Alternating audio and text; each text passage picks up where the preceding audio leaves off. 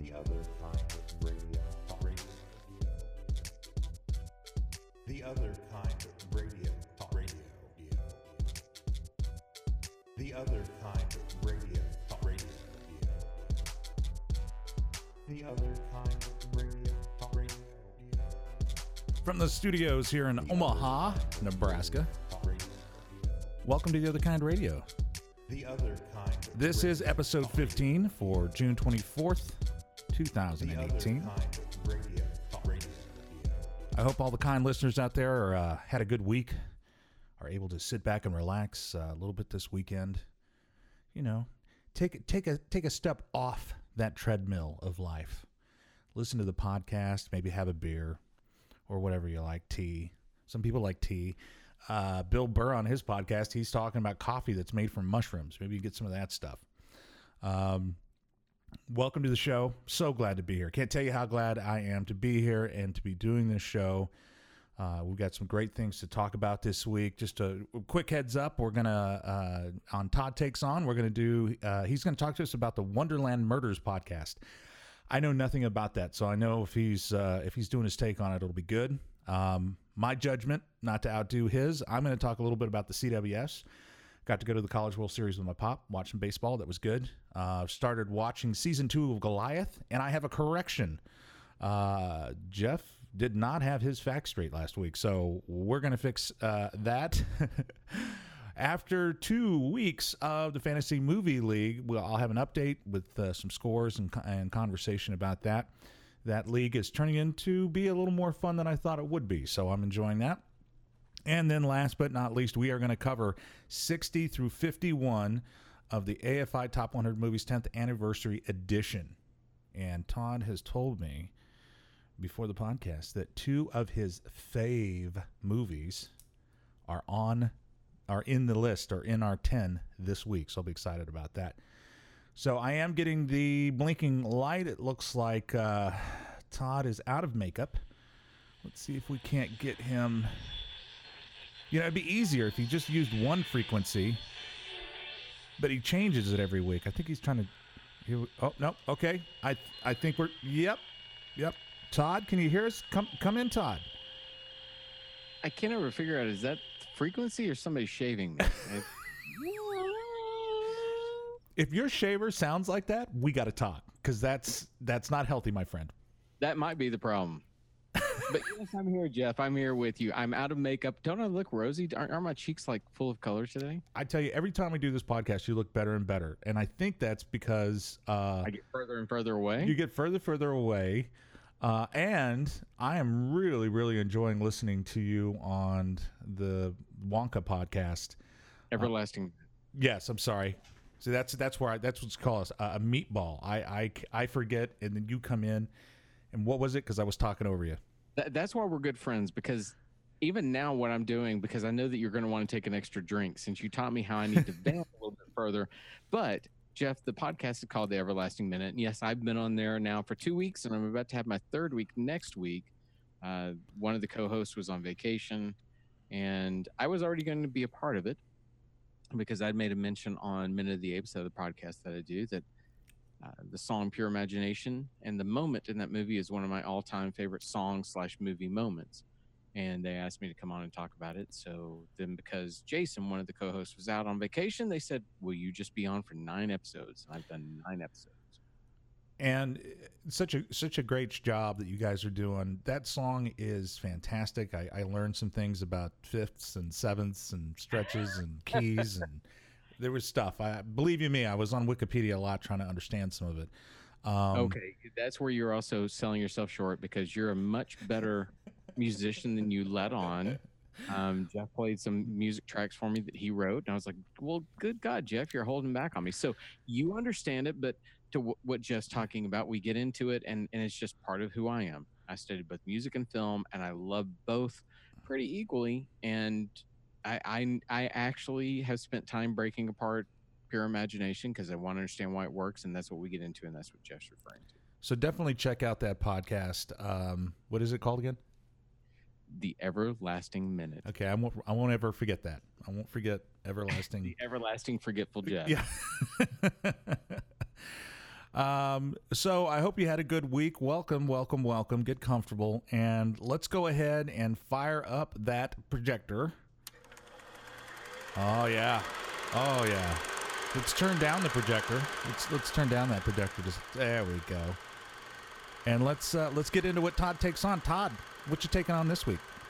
So it's the Wonderland Murders podcast, and I stumbled across it one day trying to find something to listen to, and immediately I thought, why do I know about that? Now I'm going to read the description, and then I'll tell you what finally came to me of why I know about it. The description from their web- website is in 1981, four people were brutally murdered in their home in Hollywood Hills. The Wonderland Murders is the tale of a violent home invasion, robbery, and revenge rampage that followed. It involves a drug fueled gang of criminals, a crazed crime kingpin, and the world's most famous porn star on a downward and deadly spiral.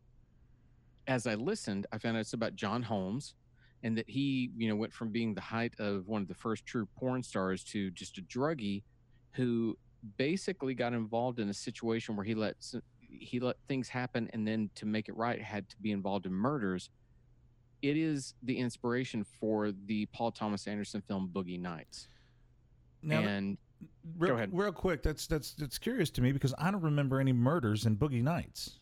Well, I, as best I remember, you don't see the murders. What you see, there's a place where um, Alfred Molina is in it, and they go over to his house to get something, and he's playing a guy in a robe, wearing only bikini panties, and tossing firecrackers around while Sister Christian by Night Ranger plays. And that is the moment of this porn star being involved. He's the crazed kingpin so uh, you know without getting into too much of it he all all the true john holmes wanted was another fix. Uh, he met some guys with drugs that he was trying to you know get in with them so they give him a fix. They had antique guns. They said if you do this we'll we'll make all this work. Long story short the the kingpin takes their guns. They they want revenge. They go over and rob them. Then he gets involved. It's convoluted but i promise you when you listen to it this is a compelling podcast partially because it is only about uh, I'm looking at it right now, seven episodes long. That's it. And you're going to get, and this is based on the true crime stuff. This is done by Wondery. So it is top notch podcast. They actually, they're going to treat it like a true story with a true script. Beautifully done. And the very last episode is the two main detectives, who one of them, by the way, was one of the main detectives on OJ's case. Um, they wrote a book called Malice in Wonderland, and they actually talk about the case and everything that went on in, with within it. Oh wow. If if you've ever seen Boogie Nights, listen to this and you'll suddenly realize, oh, I see what they stole here and what they did. I'm actually I just watched half of Boogie Nights the other night because I had to consume it. I, I told Jeff before this happens, and this is something my wife always says: when I become obsessed with something, I have to know everything I can. So I listened to this. I watched Boogie Nights. Well, there's also a Val Kilmer film called Wonderland, which tells the actual story of this. Now, I didn't get great reviews. I went and watched it. It's not a great film, but it's a good film. So this is what I'd recommend. Make this a three-part journey for yourself. Listen to this, binge this podcast, go watch Boogie Nights, go watch Wonderland. It you will you'll be floored by what the outcome of this case is. In that order. I, I don't care. Okay. I, I would not watch. I would not watch Boogie uh, Boogie Nights first, simply because it is very fictitious and it doesn't go into all the detail. And it, and again, it doesn't call him John Holmes. It calls him Dirk Diggler. Ah, I gotcha. Because I do remember that scene in Boogie Nights, and it's one of my favorite movie scenes. Um, Me too. I, again, I, you and I talked a little bit about Baby Driver and how I I really like when sound is used to pull you into the situation. And yeah, he's listening to, to Sister Christian. He's he's obviously just high as all get out Right. and it's he has this uh, um, Asian gentleman that's living in his house or is there or his house guest or whatever, and he's the one that's lighting the firecrackers. And every time the, with the guys being there and being not so upfront about what this transaction they're going to do, every time you think as this as the scene becomes more intense, those those firecrackers just go off at the right time, bang, and you just it jars you in your seat as you're sitting there trying to see what's going to happen in this scene. You know, we talked about Paul Thomas Anderson before with Phantom Thread, which I know was not your favorite film, but here's what I think about great filmmakers. And I think Paul Thomas Anderson is a great filmmaker. Their films may be the type of thing that comes into pop culture and completely splits it. And some people think it's brilliant, some th- people think it's a piece of junk. But that is the sign of a true artist to me that that 100% sticks to the conviction, tells the story, gets it out there, and doesn't care what your end result is. I do think Boogie Nights is probably his most approachable film. I think just about anybody can watch it. It, it. it has a sense of joy to it, and even though it's about the porn industry, so if you've not seen it, watch it. Just put aside your convictions of I don't want to watch something about the porn industry. Very good film. Well, I am definitely going to check that out. I, I, I'm getting ready to go on business uh, business trip for a couple of days, so I'll load up the old uh, iPhone with that it. and listen to it. Thank you. All right, well let's uh, let's get that uh, projector shut down. There we go, and uh, maybe we'll get some some loves in eleven. There we go. The kids are happy. I'm just realizing how socially inappropriate that was because we just talked about uh, porn and I had kids cheer. So. kids, kids. Porn is is just another word for corn. So please send all your complaints to info at theotherkindradio.com. I apologize. Sometimes the comedy just doesn't happen the way you want it to. well, thank you, Todd. Appreciate that. Before we get into Jeff's judgment, I do have kind of a funny story for you, Todd. Um, Okay. And I had some some background audio. My you know my dad and I went to the the College World Series uh, to watch Texas play Florida, play Florida. And uh, while the game didn't turn out the way that we would have preferred, uh, it was a great experience um, being at the CWS. Won? Florida won. Han- handedly, handedly. Ooh. Um, so you know the great thing about going to um, the ballpark is is the ambiance. It is um, uh, you know hearing all the sounds and and and watching a game and being around people. And I, I did record some audio for some reason. I'm having some issues pulling it up, so we'll we'll do that at another time. But uh, so my dad and I sit down. uh, we're taking in the scene, and uh, you know it's it. The game hasn't started yet, and uh, so we're there uh, hanging out, and uh, this song comes on, and I, let me know when you know what it is. Be 38 special. I don't like the song a whole lot, but well, what is the name of that song? It's uh, "Hold On Loosely." Thank you. Um, you know, this is in a guilty pleasure area for for uh, for this guy. Uh, I don't listen to it on a regular basis, but to re kind of paint the picture for you, Pop and Air there, that's playing in the background, and I'm tapping my foot, and I turn to my father and I say, "Pop, I could give you 30 million guesses, and you would never know who played this." because this is not the music my father ever listened to. This was the music that was, you know, uh, frowned upon in the household. Right. And uh, I'm now I've thrown the the gauntlet out there, but I I am I'm distracted by uh, balloons and and baseball and, and and stuff. And my dad just sits there for a second, real quiet. And he goes, "Oh, so, yeah.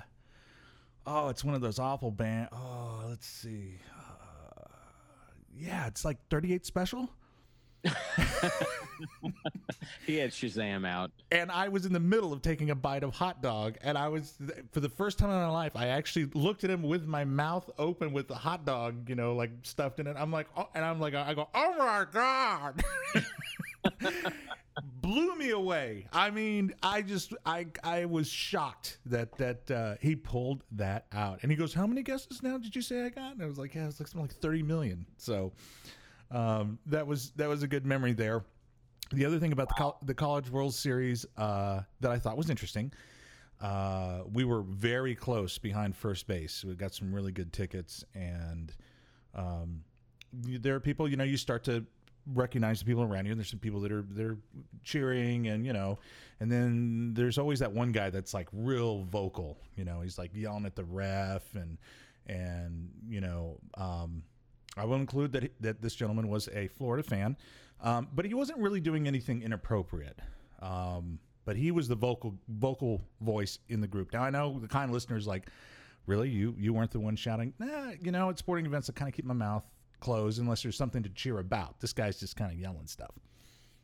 So about the sixth inning, it starts raining, and I have never seen uh, more machismo uh, people move as quickly as they did. And Pop turned to me. He said, "What do you want to do?" I said, "No, and, you know, they didn't stop the game." I said, "I want to watch the game." So we sat there. It only rained for you know maybe five six minutes. But we just sat there in the rain, watched the game. You know, and I, I just I'm just surprised, and, and maybe I can I can throw this your way, Todd. I, I- do you are you do you like getting rained on? Is that something? Am I missing something? Is there a gene that that somehow has been wiped out in my heritage? Huh. I don't mind getting rained on. What I hate is that I, I wear glasses. I I'm now at the point in my life where I have to wear it all the time, and honestly, nothing Hmm. nothing uh, doesn't infuriate me. What's what's the level b- below infuriate? Frustrate. Frustrate. Yep. It really frustrates me when I'm trying to watch something and all I see are raindrops. and so I, I'm not a big fan of it. But but I will say this: if I were at a good game, that's one of the reasons I'm married my wife. I would turn to her and go, "You know what?" And she'd be like, "We sit here in the rain." oh. So I'm right there with you. Yeah, we had our ball caps on, so his his his lenses were uh, protected. And in the defense of of the guy that was loud and yelling and and screaming, he was there with uh, his girlfriend or or significant other. So I don't want to uh, uh, What is judge. the defense that he was trying to show off? no, I think the defense is would that you know obviously his he didn't want his girlfriend's hair or whatever to, to get rained on. Whatever. You're so much nicer than me. But I just thought it was funny that I mean, when it just started to sprinkle, it was like people just were like in droves, you know. Mass exodus. Yeah, and it's just like it's just a little rain. I mean, it's not like we're at a baseball game. We're outside. We're sweating because it's hot, and it's not like we're you know going to go to prom or anything afterwards. Not that taking your dad to prom there's anything wrong with that. Um, not speaking from from uh, my That own. never pers- desperation or anything like that. Not at all. I am just digging a hole. All right, so that's so if I I tell people this all the time um, when I travel and where are you from, and it's to the point now where I have to like take a deep breath and I say Omaha, Nebraska, and then they all go, "Blah, blah, blah, blah, blah." and I just say, no, it's actually a really nice town. Uh, usually can throw in Buffett because I know who Warren Buffett is. He lives here Oh, I thought you meant Jimmy. and Jimmy Buffett uh, has one of his cheeseburger places here. Oh, okay. But uh, mainly just sharing with people that that we do have the College World Series. We've had it for a long, long time, and I tell people seriously consider coming up and checking out some games. Todd, we'll we'll make sure we do it sometime because I would love to. it's it's it's the ballpark's beautiful. Um, it's just a great family event. There's a lot of people walking around, and it you don't feel like you're in the in Dallas or some of the other places where it's just ginormous uh, event. It's it's it's pretty intimate. So that's it for the College World Series.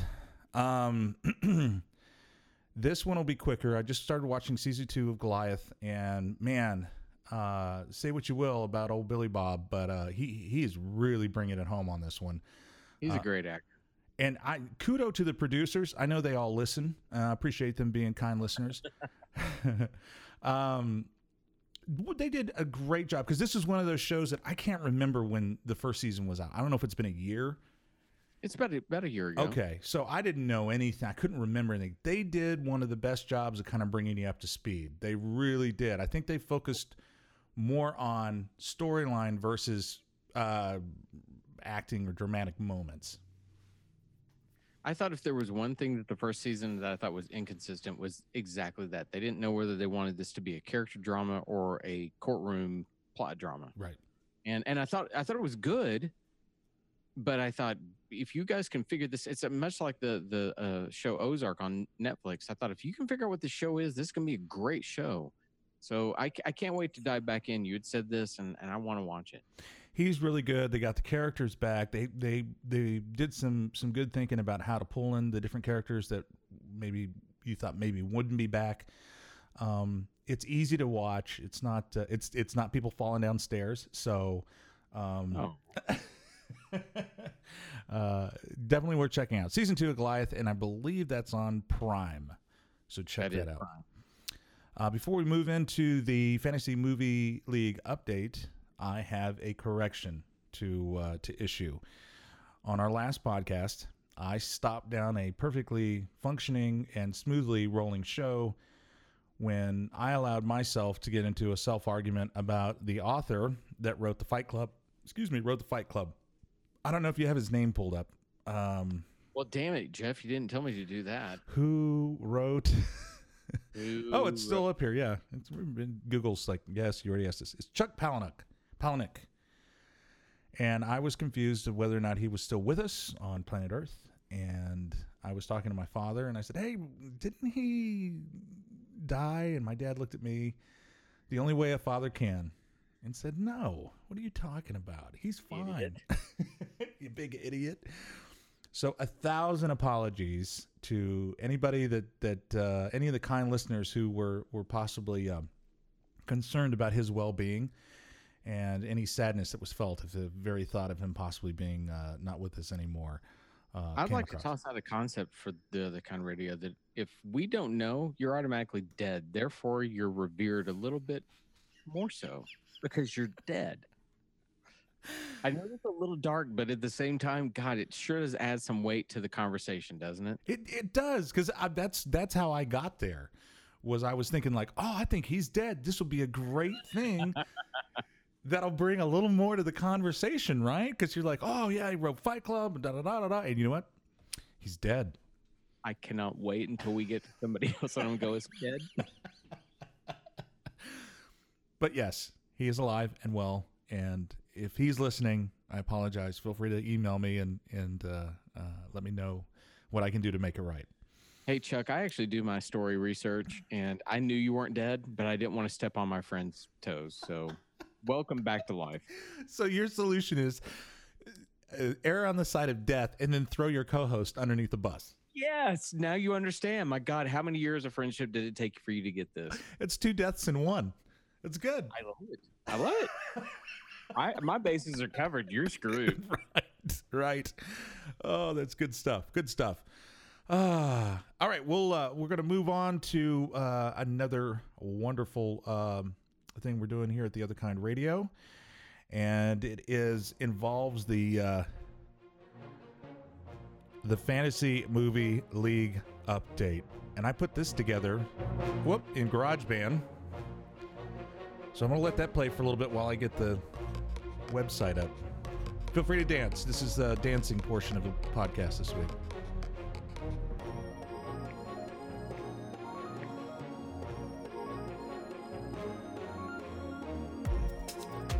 Yeah, I got funky with it. I played that for Todd, and, and he said he liked it, so that was nice of him to. Uh, I'm over here snapping to it. GarageBand's kind of fun. I'm going to play around with it a little bit more because I can create stuff with their samples, and we don't Isn't have that crazy? we don't have to pay any royalties. So And I'm telling you, as a drummer, if you ever go into that drummer thing in there where you can actually create drummer tracks, yeah, that is crazy. Up, maybe when you're up here in town, we can you can give me kind of a will. tour of it. So we are done with week one and week two of the um, fantasy movie league. Um, the winner for the last week was the same gentleman that won the first week. Running the Majestic Theater um, is Jeff G. And I did call and have an interview with him. And um, I uh, fat fingered uh, while in the software and accidentally got rid of it. Um, kids, When- yeah, when you're recording your podcast, um, it's always a good idea to uh, have backup. Oh God, I just ruined your audio thing. No, no, no, no. You made me think of it. It's good stuff. It's good stuff. So he, he came in first. I maintained my second point, uh, my second place uh, lead. Um, Todd's steady into uh, third place, only about three million behind me, and our friend at the podcast known as The everlasting minute, the the Everlasting Minute. What what is his name again?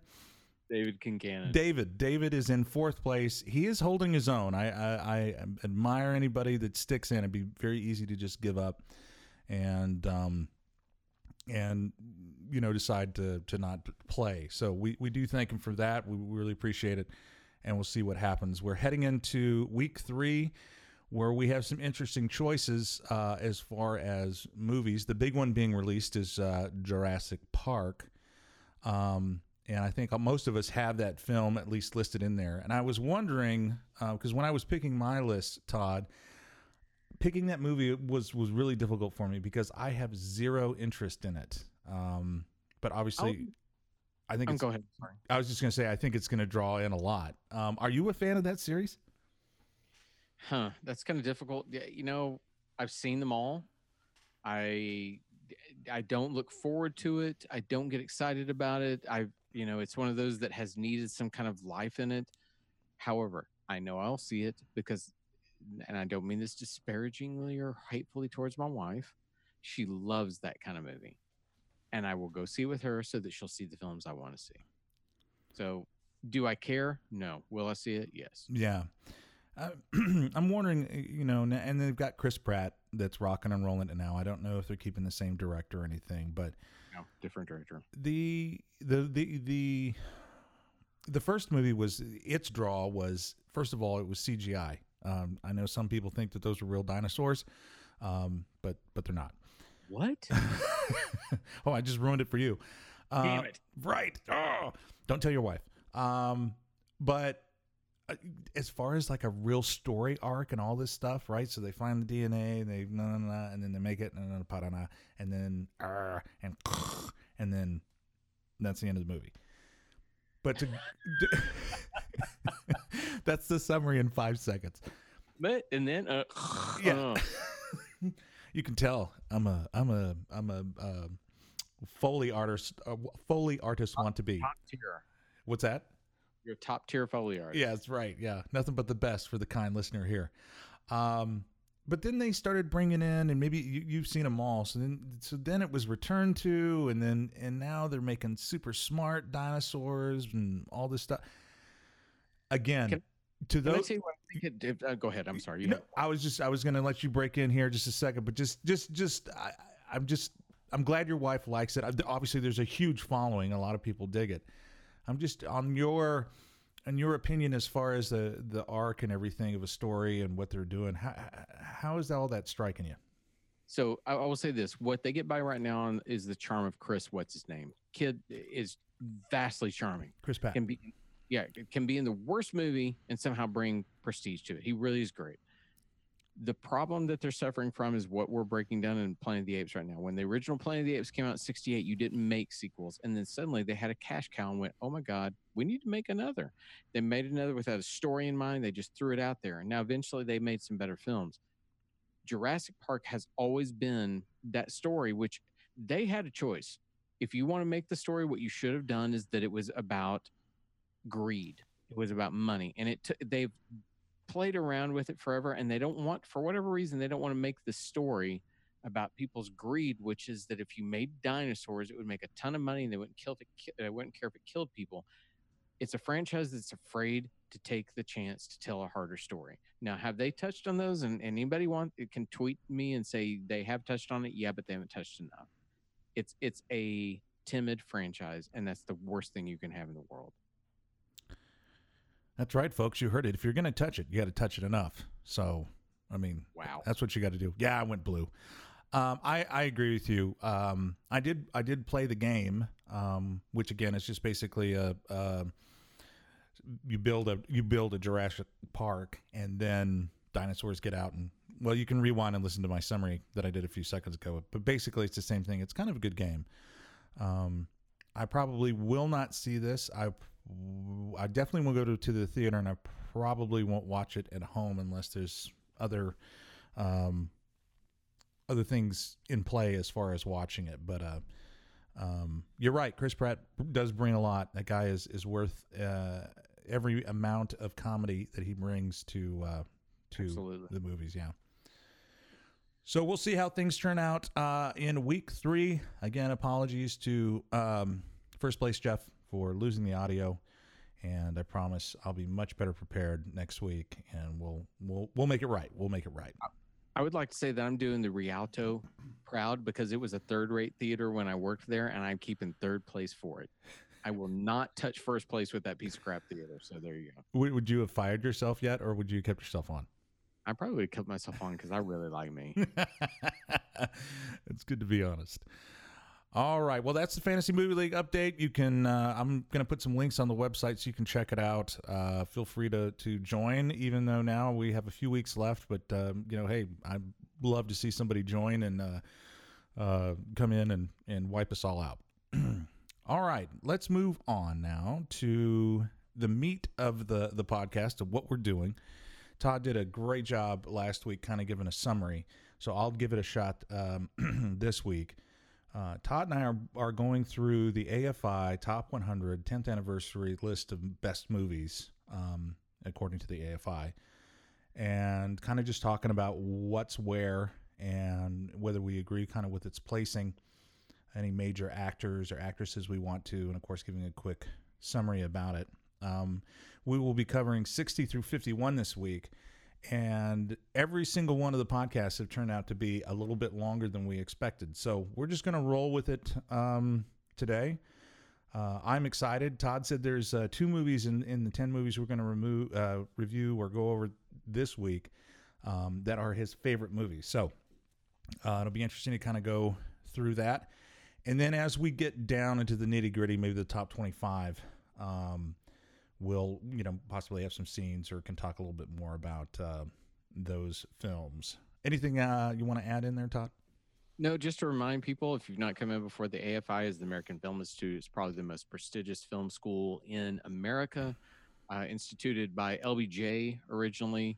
To uh, before they even made the conservatory where people get uh, uh, master's degrees in film, it was to preserve American film history. And so this is an institution that that doesn't just look at film according to its popularity. They're going to look over significant cultural references, how it advanced the art of film, etc. So this list is made from people that work in the industry and actually can say this film did this and this and this and and that's kind of what Jeff and I are trying to figure out. Why did this film end up on this list? You're going to do the intro from now on because that was wonderful, wonderful. Uh, in fact, my father, if you don't have to say publicly, but my, my father did ask at the College World Series where you graduated uh, school. Well, so I would love to say that I went to USC, but without getting completely into it, um, I graduated from a place called Full Sail University. Oh, okay. That is now, believe it or not, when I went there, it was a new film school. Now it's recognized in the top 10 of film schools in America. Um, it's it's it's a small institution. I'd already studied music and I didn't want to go again, so that's where I went. Awesome. Okay, okay. He was asking. I don't know about why that. I felt like I had to define that, but I did. Well, and it's weird because I, I, my dad, he's like, so uh, you know, he doesn't sound like that. So uh, where you know where did where did Todd go to school? And I'm like, I don't know. And, and then I'm like, oh, is that something I should know? Is that what friends do? Do friends, you know? I, I so don't get into that kind of thing Okay. that I, I get very bored. And I, boy, go- I, first off, I can't wait to meet your dad. Your dad has been so kind to me. and so when I say bored, I'm not bored in his question. I get bored with people like, whoa, what school did you go to? Well, hang on, this is where I went. Now, who are you? You know, the ones, and I know that's not what your dad meant. It wasn't a ah, okay. Well, great. I'll just say Harvard every time anybody asks me now. but Yes. but with with with three A's, it's Harvard. It's uh, Harvard. It's not right there. It's like a couple couple blocks down. All right, all right. Enough joking and kidding around. These folks are ready to talk about some movies. So let's do that now. We're going to start out in the year. The year is 1933. It's in the 60th spot, and it's a Marx Brother movie called Duck Soup. And I have seen this. Wow. I, I'm impressed. I figured you're going to tell me no. This is a Depression era film. Marx Brothers, as Jeff said. This is IMDb's description. Rufus T. Firefly is named president slash dictator of bankrupt Fredonia and declares war on neighboring Sylvania over the love of a wealthy Mrs. Teasdale. So the the big things you have to know anytime you hear Marx Brothers, especially when you start looking at the year 1933, we're talking Depression era type escapist film.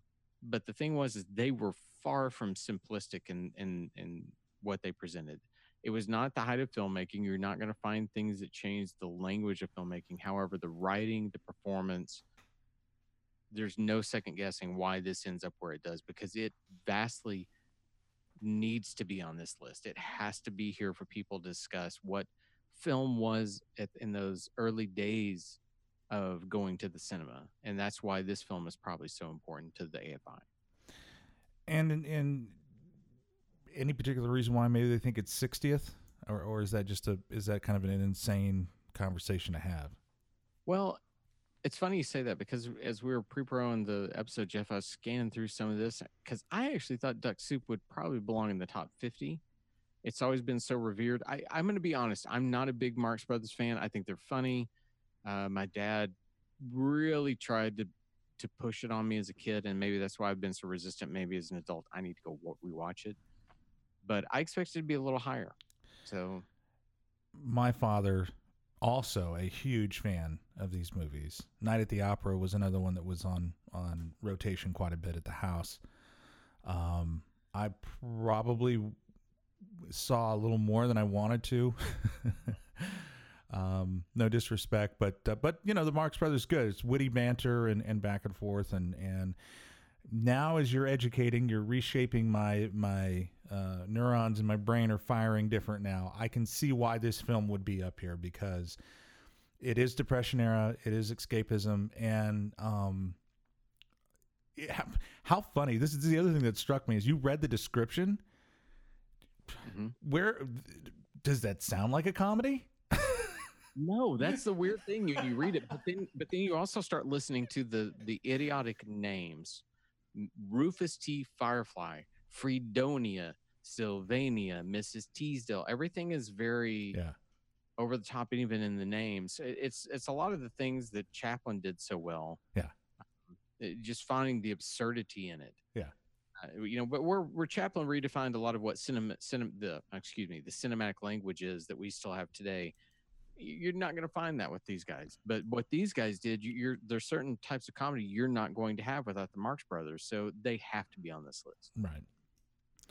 All right. Well, that's coming in at 60 Duck Soup coming out in 1933. We're going to jump in the AV time machine, head up to 1975 for the 59th movie on the AFI 100 10th anniversary film list. And it is a movie that I am going to say I have not seen. It is Nashville. I am not familiar with this at all.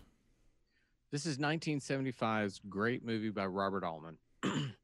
uh, this is IMDb's description. Over the course of a few hectic days, five, I believe, is how long the, the film covers, numerous interrelated people prepare for a political convention as secrets and lies are surfaced and revealed. Now, this is very much, this is a very straight ahead character drama. There is tension, there are ideas that are explored as far as plot devices go, but there are 24 main characters in this film. Lord.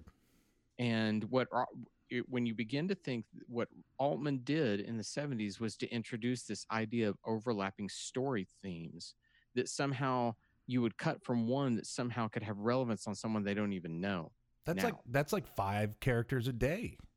It's like five characters a day, Jeff. You're exactly right. But I want to jump back to what I talked about in the podcast that I watch. You you begin to think about Paul Thomas Anderson, who's directed all these films with multi story arc approaches, and you start seeing the effect that Robert Altman had. You don't have Boogie Nights if you don't have Nashville. Nashville ah. hundred percent is that sort of opening the door for the idea that we're going to tell so many stories going back and forth, and we're okay with that. You even think when I I swear to God, when I saw Infinity War, I thought somebody watched Robert Altman because they understood how to tell a story with so many characters. So Altman Altman's one of those people. He's going to be twice in our list today. He is one of those people that completely understood how to tell overlapping stories. Now, eh, probably the best moment in this film, film for me, and it, it it's revered by many people. Keith Carradine plays a musician, and he's not the best of people. None of these people are really the best of people in this film. But he sings a song called "I'm Easy," which, if you ever go look it up, you you would think, "Oh, I've heard that before." The moment in the film when he sings it at a performance is wonderful because you don't know who he's singing it to because he's interacted with so many of these people. They all look at him as though he's singing it to them. Lionel Richie's song, right? Yes, it is the Lionel Richie song, Jeff. That's exactly. Um, I I somehow knew you were going there. Um, but that it's a sublime moment because this character has touched so many people, and the lyrics of the song speak to them that they believe he's singing to them. Hmm. And it's, to me, it's almost the moment uh, that makes the film. It is the 100% magical moment, probably about 70% into the film that that you just cannot miss. Are you happy with its placement? Yeah, I actually think that's a. Uh, if if we're gonna say where does it belong, I think that's right where it should be, right about little before middle of the pack. I think it's a great placement. Fantastic. Yeah, I, I don't know. I don't know. My if my dad was here, he could say, "Oh yeah, we took you to the film and you loved it," uh, but I don't remember. I would have been. We probably didn't because I would have been three at the time, so it probably would have been. Uh, but they did make me watch uh, Das Boot, which again, my dad and I talked a little bit when we went to the game. It was just like, oh my god. All right. Well, good for you, Nashville. I'll, I'll check you out sometime. Um, we are headed to the year 1925 for number 58, and that is The Gold Rush, another ro- another movie I know nothing about. Um, you've seen shots from this, and probably the most. This is a Charlie Chaplin film, 1925. He directed and starred in it. A prospector goes to the Klondike in search of gold and finds it, and more. What you're going to have seen is there is the uh, the shot of him, and I believe it's potatoes that he sticks forks in, and he starts dancing with them. Ah. That is from this film. Um, I, I would challenge people. This isn't my favorite of the Charlie Chaplin films. Um, City Lights is by far my favorite film. City Lights will break your heart. This is a really good, sweet film. Go watch it. If if you've not seen Charlie Chaplin, you've got to go watch it because he really did create that early silent language that carries on. Um, I'm I'm a little surprised this isn't a little higher on the list. Okay. And uh, you the recounting of the potato fork scene also was done in Benny and Joon by Mr. Uh, That's Johnny, right. Johnny Depp. Yeah. Okay. Because he was kind of playing that character in that in that movie, right? He was kind of playing the. Yeah. I've forgotten about that, but you're right. I'm. You know, I'm good for just random stuff like that. All right, let's move to 1976, a movie that I'm pretty sure most of our uh, audience has seen. Um, and I'm interested to talk about this one with you. Coming at 57 is Rocky. So, Rocky, 1976, directed by John G. Avildsen, written by Sylvester Stallone, starring Sylvester Stallone. A small time boxer gets a supremely rare chance to fight a heavyweight champion in a bout in which he strives to go the distance for his self respect. Now, for those of you that don't know, this film is actually based on a real life occurrence, and I, I did not look this up, but there was a fighter who did this whole let's look in a book and let's pull somebody out and fight them it was not quite the feel good story that this was. Um, 76 ends up being a year in film history that I bring that up because uh, Rocky wins Best Picture in 76. Probably should not have Ooh. Was um it, it should not have won. What was it up against? I am actually looking at that because I don't want to misspeak, but I I, I almost feel like I know Taxi Driver? uh, uh, it may have been Taxi Driver or Mean Street. Was it Taxi Driver? It was Taxi Driver. well, yeah, because I'm looking at the list and I saw it came out in 1976 as well. Okay. Net- then it was Network came out in 1976. yeah. So, so here's the thing. Rocky is a great film. Ah, All the President's Men, 1976. So you're looking at three massive Star Wars of that of that age. Rocky's a really really good film. It, it is by far the best of the Rocky films, and to an extent, the Rocky would probably be revered more in film history if it weren't for the subsequent, you know, continuations. Um, the problem is, is that Taxi Driver, Network, All the President's Men are much more straight ahead storytelling in that they don't feel the need to redeem our hero. Now, I think where Rocky actually works beautifully is that it redeems our hero simply because what this uh, IMDb description said. All he wants to do is go the distance for his self-respect. And at the end, he can he can love the woman that he wants to love because he has self-respect for himself. That's a beautiful message. Yeah. Now, I think when you look at Taxi Driver, that's a much more haunting film Mm. Network says something that somehow transcends, you know, even in today. Yeah. And all the president's men, transcends into today. Right. So it, it's also one of those where we talked about the Oscar thing. I hate the Academy Awards because it's absurd that we nominate we award one film. So Rocky's a great film. Rocky belongs here. I, you know, Sylvester Stallone, if anything, if you've never heard the story, he couldn't get the roles he wanted. Um, so he wrote the script and he fought and fought and fought and fought to play it himself. It, it really reminds me, for those of you that keep up pop culture, with uh, uh, to an extent of Hamilton with Lin Manuel Miranda writing that Mm. Broadway musical, wherein he he started writing musicals because he didn't see musicals that could star a man of any kind of Hispanic. He's actually Dominican Republic, but uh, Hispanic Dominican Republic descent. So he wrote things for himself. Sylvester Stallone did the same thing here. This is this is a bold statement. This is a small film. Everybody thinks of Rocky as this massive franchise. When it came out, it was teeny tiny. And I will never forget going because my dad, you know, it's one of those that he took our entire family to. And the, the first thing that we see is Rocky getting his, uh, frankly, getting his ass kicked Yeah. in a fight. And immediately our we're presented with the hero who's not a champion. And by the end of it, I remember in 76, I'd have been about nine or 10. I remember people cheering by the end of it. And you don't get that experience very often in film. I, I think you hit I think you hit the nail on the head there, Todd. Um, and, and and this discussion and what was the, the other movies that were nominated that year is is is amazing to me because I mean those seem like no brainers as far as that. But um, I don't have an opinion as, as as far as as if it should have won or not. But gonna gonna just go ahead and, and get on that uh, uh, in the turnstile again and just say you know it, it tells a great story. And I remember when I learned that Sylvester Stallone wrote the script, it really endeared it more to me because um, you know it, it wasn't something that somebody was trying to churn out or wasn't uh, maybe I, I don't know if if Sylvester Stallone went to film school I don't know if he went to screenwriting or whatever No, he didn't. so I mean, that's where you catch some of that lightning in a bottle because it was obviously something he was familiar with, and and uh, he his goal was to tell a story, and it wasn't to um, use a cookie cutter to to you know to just make it fit in what we see is so much of a formulaic type of movie that comes out these days.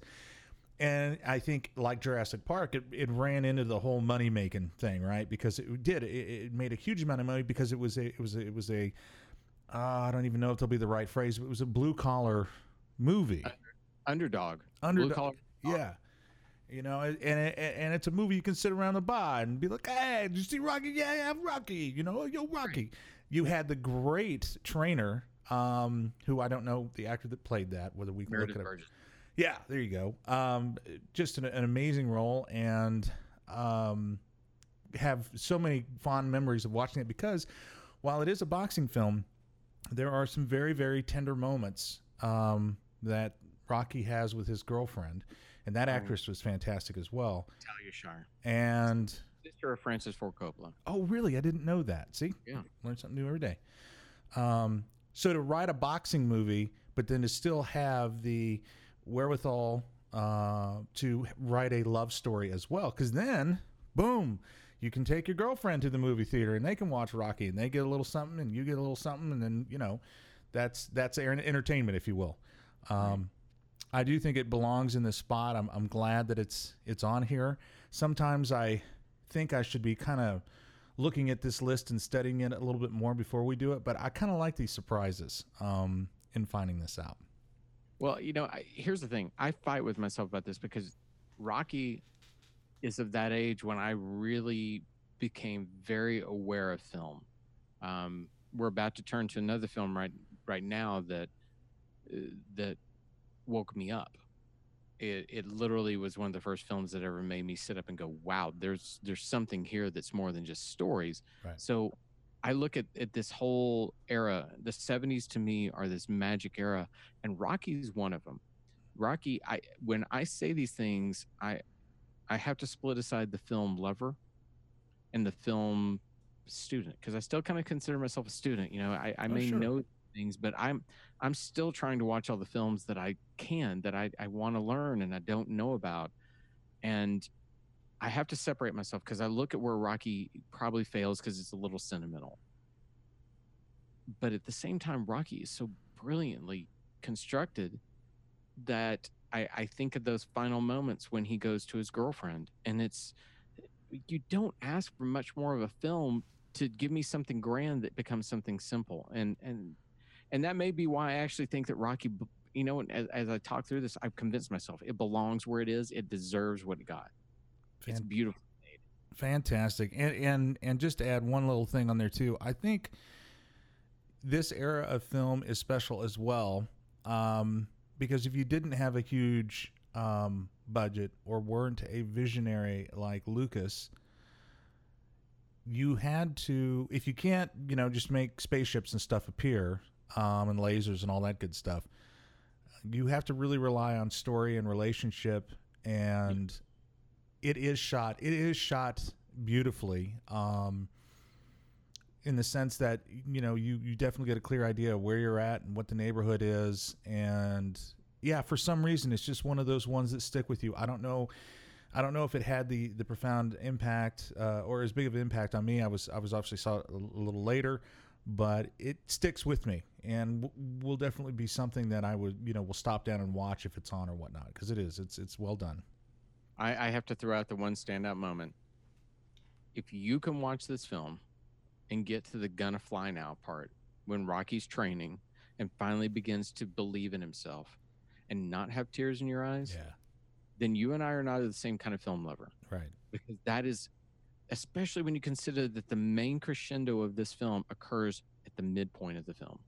right We finally da da da da da da. We're just pumped with him, and somehow they can even climb above that. And what the way they climb above it is to look that really what he wanted all along was to be with her Yeah. and to be able to look at himself and say, "I'm okay." That is beautiful storytelling. Beautiful.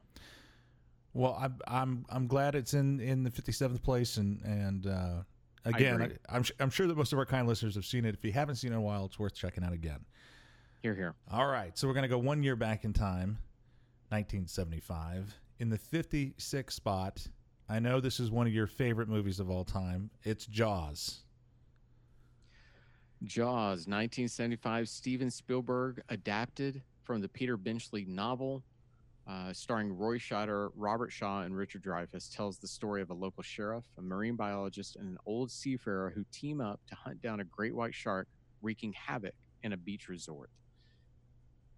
I, I don't know if I can contain myself, so I'm going to contain myself. this film there the I, I I actually I know far too much about this movie. I love love love love love this movie. Uh, it is a movie that my wife and I consider a stop down date night movie. If it's on TV, we stop everything we're doing and we watch it together because I've over time I've convinced her it is one of the most brilliant films ever. This comes from the acting, the screenwriting, the shooting, the editing, I don't care what you're thinking of. Everything about it is brilliant. And what's what's the best about this is that Jaws was considered during the shooting to be a colossal mess. Spielberg was no one at this time. He had made one uh, studio film, The Sugarland Express. He'd made another TV film called Duel. He directed some TV episodes here and there, but really was not a name. He went out and shot this film and had an idea of how he wanted to shoot it. Things began to go wrong when they didn't test the mechanical shark in actual salt water. They tested it in swimming pools. They put it in salt water and the shark would not work. Um, there's a famous moment of Richard Dreyfuss talking about in a making of it, the uh, the film that he said constantly again and again you would hear over the radios that all the production associates were, uh, copy the shark is not working. The shark is not working. And he said that's all we would hear. And it got to the point that Spielberg knew I've got to find a way to do this. It's probably he even says to this day I'm, I'm sorry to backtrack but he says to this day the when he works the best is when he doesn't know what to do. And that's why now when he shoot, shoot, he shoots a film he does not storyboard at all. So in jaws he didn't know what to do with the shark not working. Ah, and he said i began to think okay what if i shot from the shark's perspective i don't need to see the shark what if i see what the shark sees can you real quickly remind the kind of listener and, and me as well? I think I kind of know what it is, but what what is the what is the storyboard? What does it do? So a, director is going to storyboard, especially when it's a lot of action scenes. What they're going to do, it almost looks like a comic strip. They're going to, uh, they're going to have somebody draw a shot, and it could be anything from. And I'm looking at IMDb right now, and they have a frame of Robert Shaw and Richard Dreyfuss. Richard Dreyfuss in the background, Robert Shaw very heavy to the right. What they may do with that is if he wants it to push to Rich, Richard Dreyfuss, it's going to be the drawing of those two people like that, and it's going to have an arrow that pushes saying push to Richard Dreyfuss. And then it's going to have all the other shots. And for a while, Spielberg would storyboard everything he did. But he learned in this film that that doesn't really matter because you may get to the set and it doesn't work. So if you go watch this film, what there are two things that are absolutely haunting about this film. And that is Spielberg's direction to understand that the camera itself is the shark. Mm-hmm. And that is established early on when Chrissy goes out to go swimming and she's drunk and the camera begins to move up on her slowly. Mm-hmm. But what happens there is we also hear the, the genius of John Williams with the famous bottom, Mm-hmm. bottom, bottom, bum, bum, bum, bum. And whenever that becomes quicker, the camera moves with it. They created a language that in one scene told us when I hear that, I have to be afraid. Now, what is masterful, if you watch it, they play with us with that because we'll get that sometimes and it'll go bum bum bum bum bum bum bum bum and it will cheat you and you're like oh so you don't even trust what they've taught you Right. that film it, it is a masterwork in filmmaking spielberg I, I to me and i love him he's one of my favorite filmmakers i don't know that he's ever topped this film as far as and and schindler's list is amongst the best that i've ever seen in my life i don't know that he's ever topped what he did in this film Before I get into what I want to bring to the table about this movie, I have to ask you because one of the complaints, I shouldn't say complaints, but one of the things you say that Spielberg falls prey to is bookending. Did he bookend this? no sir he did not Yeah. Not at all in fact this film almost arguably has an abrupt ending because we we get the resolution with the battle against the shark and then we simply get a couple of characters swimming and that's the end of the movie I bet when they when they wrapped up on that, I bet everybody let out a huge collective sigh. Well you know I, I i wish i had how many months it took them to shoot this. There's a wonderful book out there by the screenwriter carl, carl gottlieb and it's simply called the jaws log. And for the film lovers out there if you've not read that it's one of the best making of books next to the one that's uh, about blade runner. There those are two of the best but this he literally as the screenwriter made a log of everything that went on and it's just amazing the torture that spielberg went through and still delivered this film So I, the few things I've got to mention, and, and by the way, we should throw a shout out. There's a is it called the is it called the soundtrack show? What's the podcast where they break down the? Say it Mhm. again. the soundtrack show I actually listened to the one on Jaws because I it's it's one of my favorite movies, and I highly recommend kind listeners check that out because they do play some of those clips and interviews because it was not a it, it was a rather hostile work environment. Um, Yeah. as they battled all those things, and the two things I want to say real quickly is one, in my in my professional life, problem solving is a huge part of what I do and what my team does when we're when we're when we're doing these events.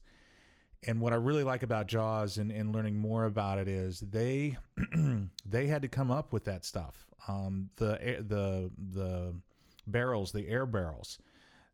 I believe, and you can correct me. I don't believe that was in the original plan, um, but they had to come up with it because the the shark was you know failing and everything. So as I understand it, it, Spielberg came up with the idea, but it was you know kind of like an afterthought. And they said, well, if we can't film it, then we'll have its representation and make it even scarier.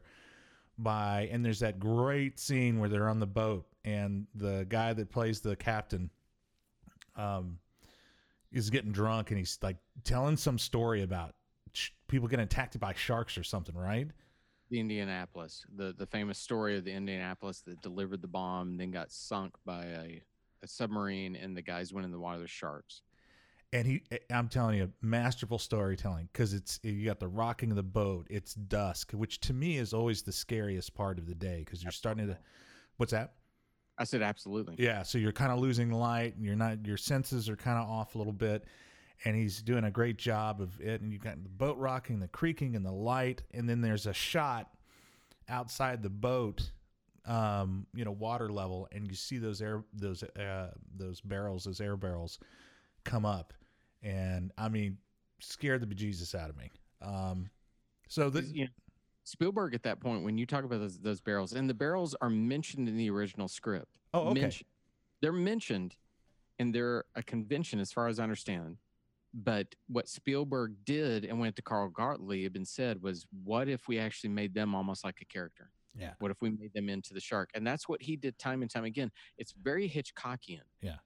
Hitchcock understood that sometimes I don't have to show you these things; I have to imply it, and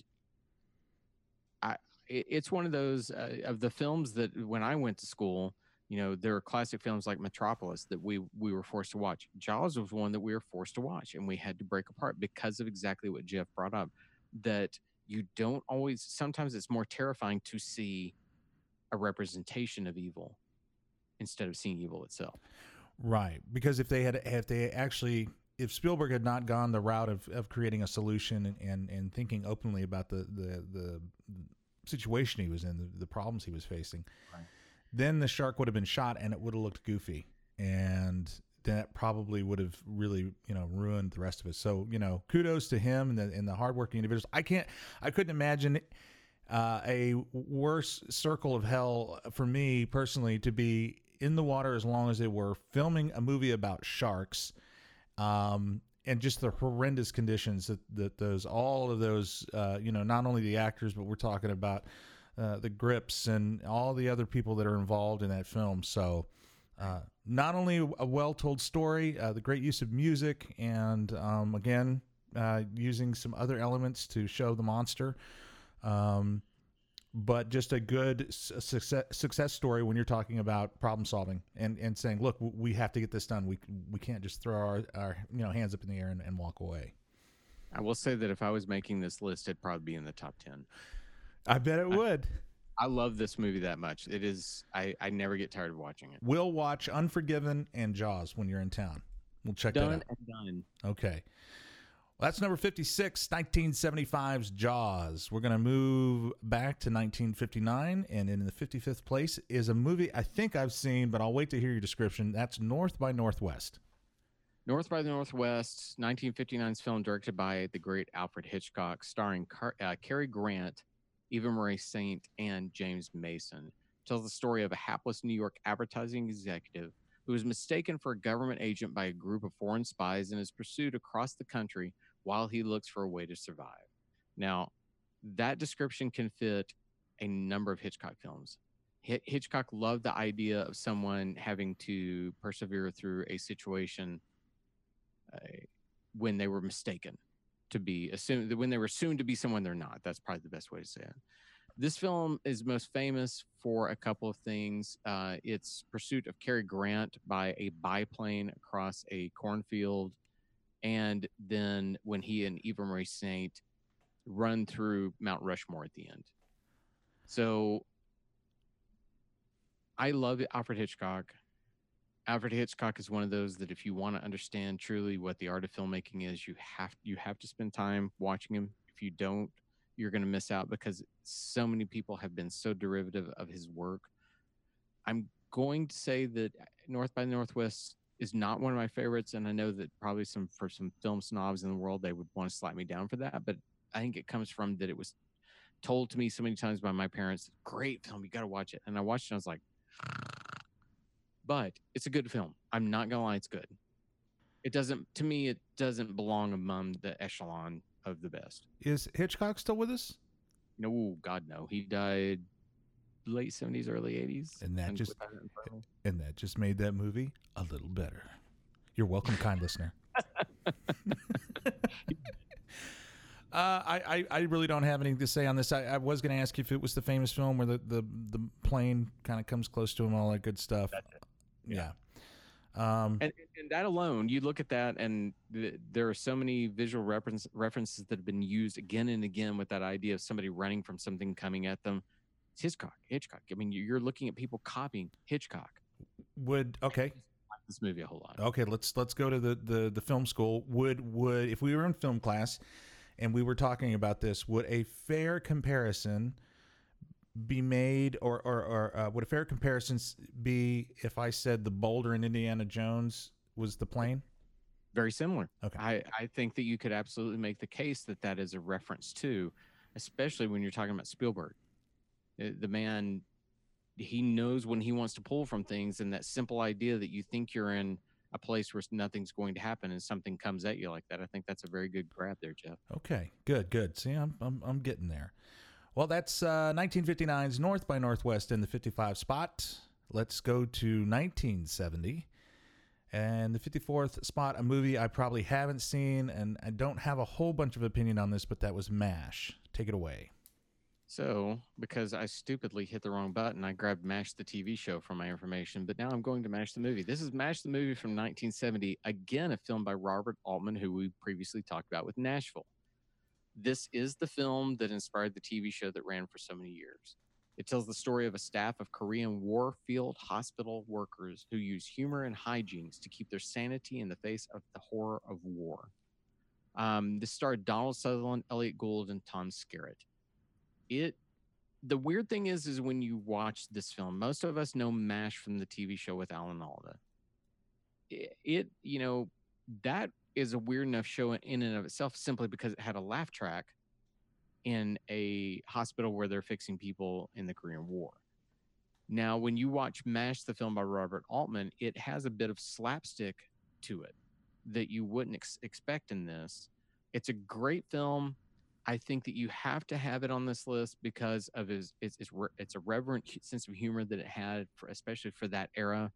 It came out, you know, when when Vietnam's going on, and it dissects a bit of what went on with Korea, but people very much have Vietnam on their minds. Um, Altman was one of those people taking chances that nobody else took at that time. So I, I would recommend for anybody to go out and watch it. I think it's a great film. I, I think if you go in expecting the TV show, you're going to be really shocked. Now, was it was it source material? Was it a, a diary or anything like that? novel. No, oh, a, A novel. novel. Okay. Uh, Richard Hooker is the name of the novelist. Okay. You know, uh, again, I was young, um, so that may be part of it.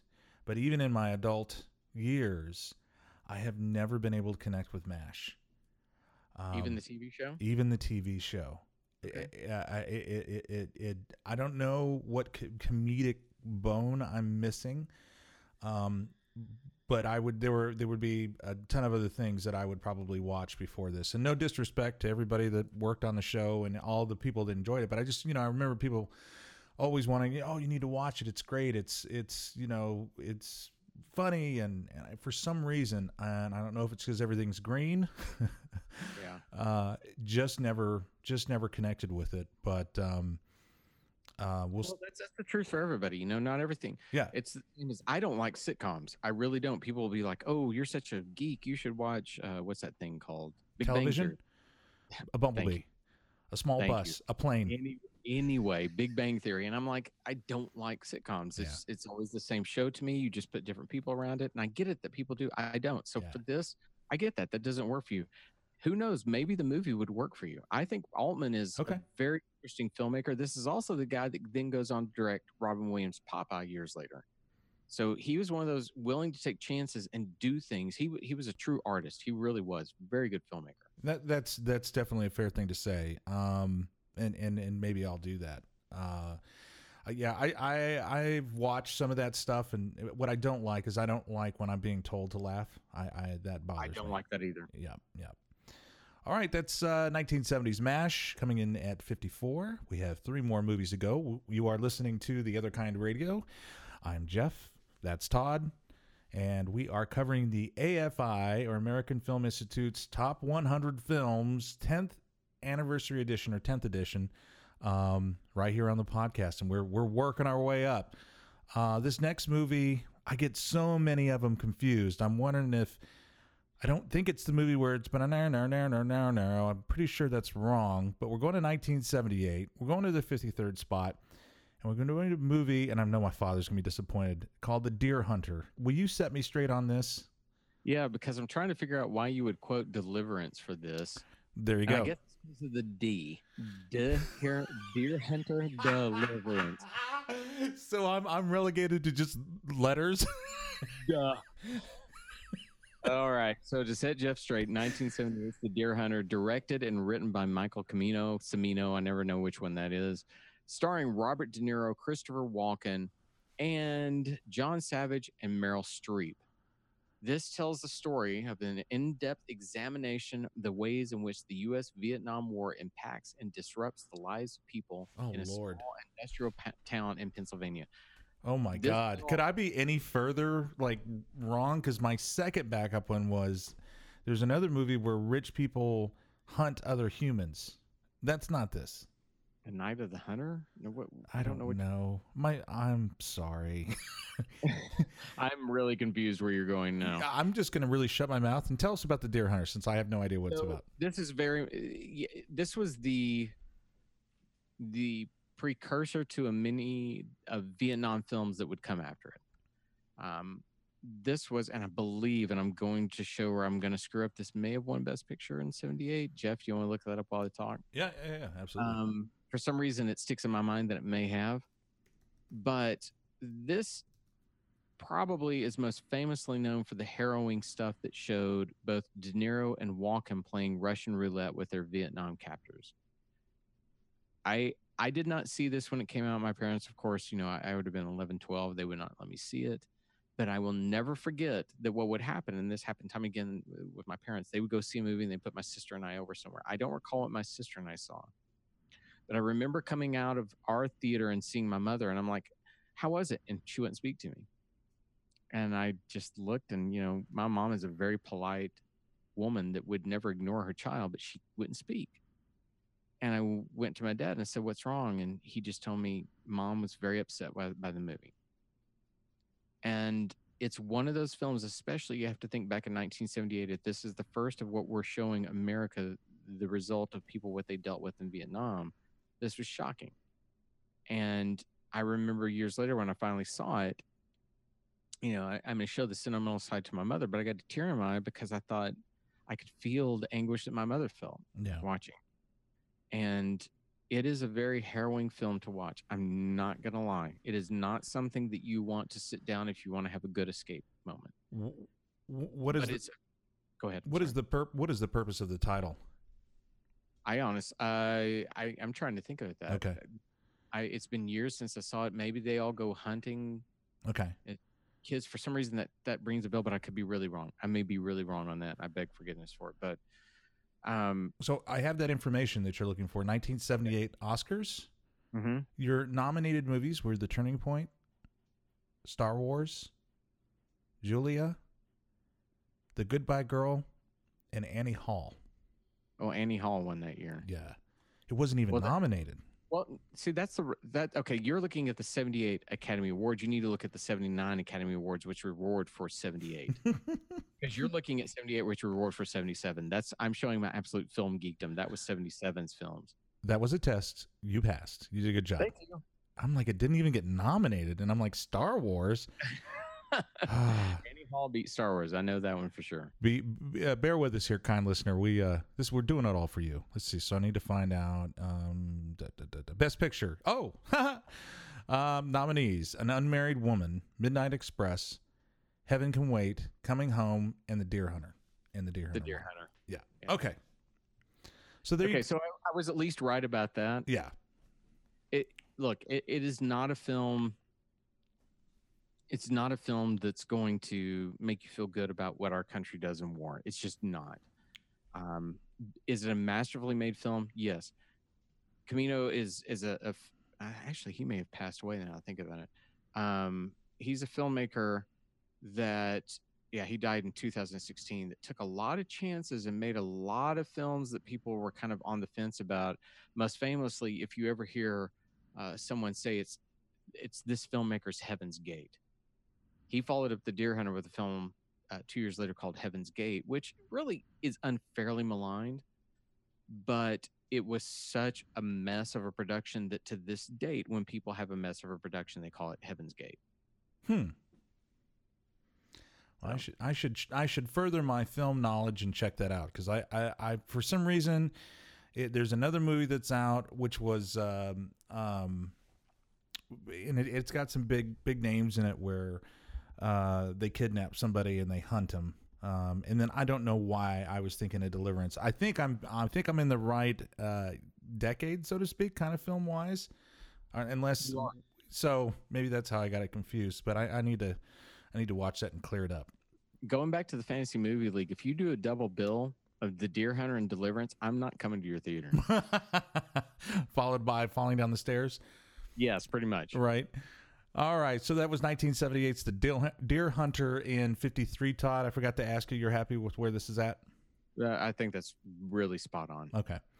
Uh, we're going to move to 1976 and uh, the 52nd uh, placed movie. And I have seen this and can talk about it. It's Taxi Driver. 1976, The Taxi Driver, directed by Martin Scorsese. I believe this is his first appearance on the list. Written by Paul Schrader, starring Robert De Niro, Jodie Foster, Cybill Shepherd, and a bevy of other people that you've seen in Scorsese's films. You're going to get Albert Brooks. Um, Harvey Keitel makes an appearance in this. So there are a ton of people like that. This tells the story of a mentally unstable veteran who works as a nighttime taxi driver in New York City, where the perceived decadence and sleaze fuels his urge for violent action while attempting to liberate a 12 year old prostitute. Now, at the end of that, you can hear where this gets very dark.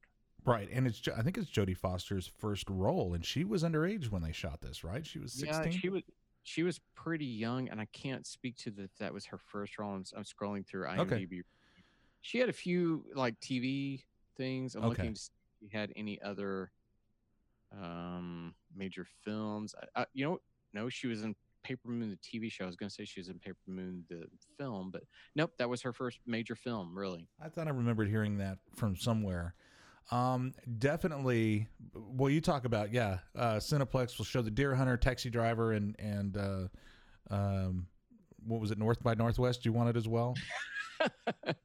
yeah, we don't want Deliverance on there. No, too. Deliverance. That's right. That's right. Um, this movie very dark. Um, it's been a while since I've seen it, but I remember um, being uncomfortable in a lot of it. it but but but not in a uh, not in a bad way. The movie itself is just set up to do that.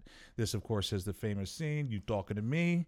Uh, you must be talking to me because nobody else is here. Um, there's also the weird scene where he kind of falls in love with a, I think it's a woman that works or is running for office. Yes, And- Shepherd. Yeah, Cybill, and then he takes her on a date, and the date consists at one part of going to a uh, sleazy porn theater, I believe. right. And So she you- and she actually stays and watches it. Um, and then they have a real uncomfortable kind of uh, uh, dialogue after afterwards. But what you have to take into account, this is 76. Number one, Scorsese, very young, and I was wrong. I think we've already touched on Goodfellas, haven't we? Um, Starting? yes, Goodfellas was number ninety-two. Okay, so I was I was incorrect initially there. This is Schrader and Scorsese basically touching on New York City at that time, and especially because you have to consider that scene. Porn was suddenly becoming not just gross. Now, with the, the theater they go to is gross, but the idea of going going to see porn, going back to what I talked about with the Wonderland things when you had John Holmes, became somehow kind of cool and counterculture in and of itself to see things like that. Ah, So they're really trying to speak about a number of things. They're the the part of it talked about a mentally unstable veteran. So they're talking about Vietnam. They're Mhm. talking about New York City. They're talking about how we were changing, how the times were changing, but also what what violence is and what violence has to be in a situation where there's a 12 year old prostitute. right. So it it is a very deep film. It's amongst my favorite of Scorsese's films. It's not something when I say favorite, I don't watch it often, but it it really does speak to me because it's so beautifully made. Boy, you, you hit, it on the on the head there. I mean, what a litmus test for for for a, a budding relationship to to go to go, go and watch porn together. Um, When I come up there with you, we're not going to go watch porn together. I don't think we have any porn theaters here in, in good old uh, Thank God. good old uh, middle America in Omaha. Yes, that, that would be something I would not I would not Thank want to do. Um, yeah, this is this is another movie that's kind of kind of easy to go through because if we start diving into it, we'll we'll be on here for a long time. But uh, that's 1976, Taxi Driver 52.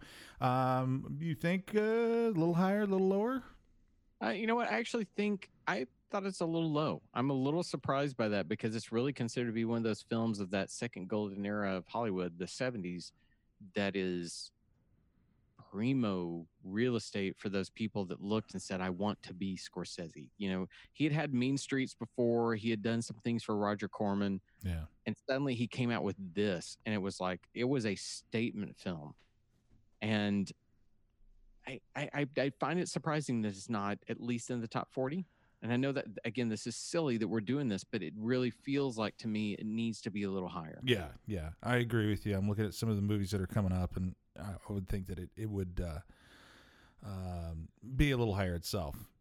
All right, well, I- go ahead. I'm gonna give I'm gonna give a segue too before you introduce the next one. These two films are actually tied together by the number one list uh, film on this list, Citizen Kane. Bernard Herrmann wrote the music for Taxi Driver because Scorsese thought I want the great Bernard Herrmann who wrote things like the score for Psycho and Citizen Kane, and I want him to write the music for Taxi Driver. Which now let's go to the next film, and I'll tell you how it even ties to the number one film on the list. That'll be the last film we're gonna we're gonna go through this week. It's 1961. We're at the 51st 51st place, and we're talking West Side Story. This is 1961's adaptation of the stage musical, directed by Robert Wise and Jerome Robbins. We have dual directors on this.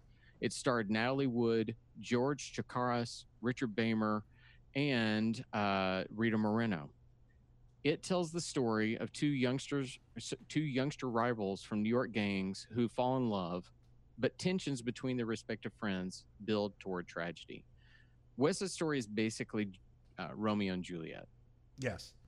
we took uh, a Broadway musical and we brought it to the screen. Now, here's the big thing about this. When West Side Story hit Broadway, it was not, it was very well received overall, but it was very brash to a number of people because it used a lot of weird percussive and dissonant jazz in it, where a lot of the critics were like, this just sounds like noise. But you had names like Stephen Sondheim, who, bec- who became, he was the lyricist for this and became one of the true greats in Broadway musicals. And so you had all this wonderful uh, conglomeration of, of talent here. They decided to take it to film. They needed a star and they put Natalie Wood in it. They put Richard Beymer in it, who, if you've watched Twin Peaks, you know who Richard Beymer is. Neither one of them could sing, so they get overdubbed. Someone else sings for them. But they made arguably one of the best movie musicals ever. Now I'm going to tell you how this relates to Citizen Kane. Robert Wise, the director of this film, along with Jerome Robbins, was the uh, I'm sorry, he was the co-director. Now, on his own, Robert Wise was the editor for Citizen Kane. Robert Wise pretty much directs the camera, the action, and everything. Jerome Robbins was the choreographer from the original stage musical and co-directed the film with him. He, what he helped to create, is a sense that the camera itself is dancing. But between the two of them, they created a sense that this isn't just the regular let's lock a camera and let somebody dance. There's the a very famous scene after one of the boys has been murdered and they sing a song called Cool and it's very much a straight ahead jazz number but the camera pushes and swings and pulls while they're dancing and it creates a heightened sense that somehow we're engaged in it. That's the that's the one where he's going like zip pow, but up, Yeah. but up, stay Da-da-da-da-da. cool, boy. Yeah. and that the camera this is all i ever beg of people i don't expect anybody else like movie musicals i love them this is my favorite music movie musical of all time all i ask for you is this when you watch a movie musical is look at the same way you would when we talk about baby driver how the the action cuts on the pow pow pow pow pow on on that this is the same exact type of filmmaking it's no different You just have to turn your head and go, oh, instead of using harsh cuts that went to the music on the gunshots, they used a camera that fluidly pulled and pushed and did all this. What's masterful about this is that Robert Wise is the, the editor of the greatest film of all time, brings his editing skill to this. And at the very start of the film, you'll see things like the the the Jets. I'm sorry, yeah, the Jets, who are are the the waspy boys in the area who are picking on kids in the neighborhood and they'll steal a basketball, throw it over to somebody, and it will cut to a shot in them a different location of a kid catching a ball. That is a masterful editor knowing I can do a seamless transition that takes me from one location to another by simply continuing the action. Wow. And this film uses that over and over. There are t- points when they do things and suddenly they go down and they go down there. It's like they're in a gang and they go, they lean into the camera. And when the camera cuts back, they're jumping up, but they're in a different location. Right. Robert Wise understood that language of film. And when you watch this, I- you, I, I don't, I, I won't even have the discussion with people like I can't listen to movie musical. Then then you don't want to talk about film, in my opinion. I'm gonna. This is one time I'm gonna throw down the gauntlet. you have to talk about this because this is so beautifully, beautifully made that to me, it gets pushed in that top ten. I I and I, now, there, are, there are ten films up there that I'll go and go. Okay, I understand where. Okay, top twenty, right. but it's it's that good. So this is definitely low in your opinion, and I, I will share with you. I I'm not a musical fan. Uh, the Sound of Music, you know, some of that stuff comes on around the holidays. Same director. Um, you know, I did not something that that I necessarily uh, will stop down for, but I do remember seeing this, and I remember thinking, why can't they all be like this? Yeah. Um, one of the biggest issues I have with musicals, and I think I've said this before, is they'll no matter what the situation, everybody will start singing, Right. and my small brain can't get past it breaks the the the the flow and the set reality in the fact that I know that not everybody would know the same would know the words. Um, I do like musicals where maybe they're singing to themselves. You know, I'm, I'm sure uh, I know I have, and and possibly you and some of the kind listeners. You know, uh, if if the mood hits you straight, you could you, uh, you know, or the mood hits you the right way, you you know, you could start trying to sing a song about maybe some stuff that are going on in your life and everything like that. I know I did that a lot when I was a kid. So those mo- those moments I can I can stay within, but it's when sometimes um, everybody just starts breaking into song. That's a moment where I kind of go, uh, and you know, I pull back a little bit. Now, um, I get that, Jeff. And eh, the only thing I would I would say to challenge that is you and I have talked about action stories we like. It's much more realistic that you and I would break into song and know the words, as opposed to you and I being able to pick up Uzis and mow down everybody and know how to change the magazines before we got killed. There's more realism in a musical than there is in the average action piece. I, I hear what you're saying, and that is not at all what I was expecting you to say. So thank you for that. Of course. for that surprise. And and I'm not going. I'm not. I'm not speaking out against it. It's it's it's uh, like anything else. Like you know, jazz. Some people here listen to jazz. And it's just noise. You're, you're absolutely right. Yeah. Yeah.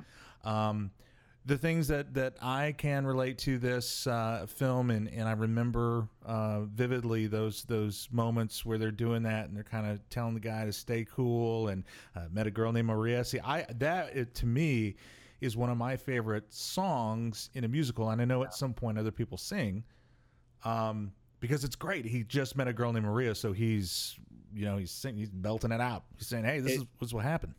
you get a Stephen Sondheim lyric of, if you say it loud, uh, it, say it loud. I'm sorry, say it soft, and it's almost like praying. I mean, and now because I want to think of the lyrics, I can't. I'm, I'm showing. I, I'm going to point everybody in the world that knows me.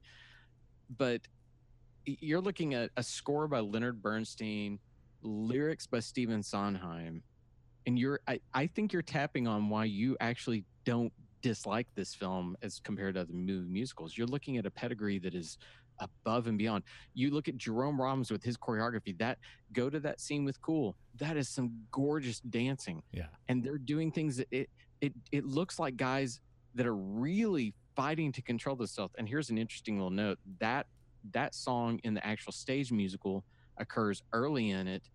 And there's another one called Officer Krupke that happens at this point in the stage musical. But Sondheim originally went and said, those need to be swapped. They said, no, you, you hush, you're nobody, Stephen. He told that to Robert Wise. Robert Wise said, that's right. Actually these kids need to be all pin up and excited. And so that that happens in the the film differently. And man if anything blow off the rest of the movie watch two things. Watch maria so you'll understand what it means to be a love and watch cool. Yeah. so you understand what that that means. I mean that is that is aggression. It's amazing The the other thing I want to talk about real quick before we uh, we cut everybody loose is um, if I'm remembering correctly, this film was also shot on a stage, or the majority was shot on a stage. So even um, there, uh, there's the song uh, "America" where they're they're kind of dancing up there and doing that. But that's that's that's if I'm remembering correctly, they're not on a shot on a location, you know, in a city. It's it's all built, right? Right. The only thing that really has some outdoor locations that actually get used as the opening. And man, the, the opening uh, that's another thing where this this movie belongs just for the opening because it's it's almost a ballet at the first where it tells a story through dance so you understand the sharks and the jets, the Puerto Ricans and the Americans, how they're fighting with each other. And it really does use outward locations and sets mixed together beautifully so that by the time we get past that about seven to eight minute sequence, we don't have any doubt what's going on between them.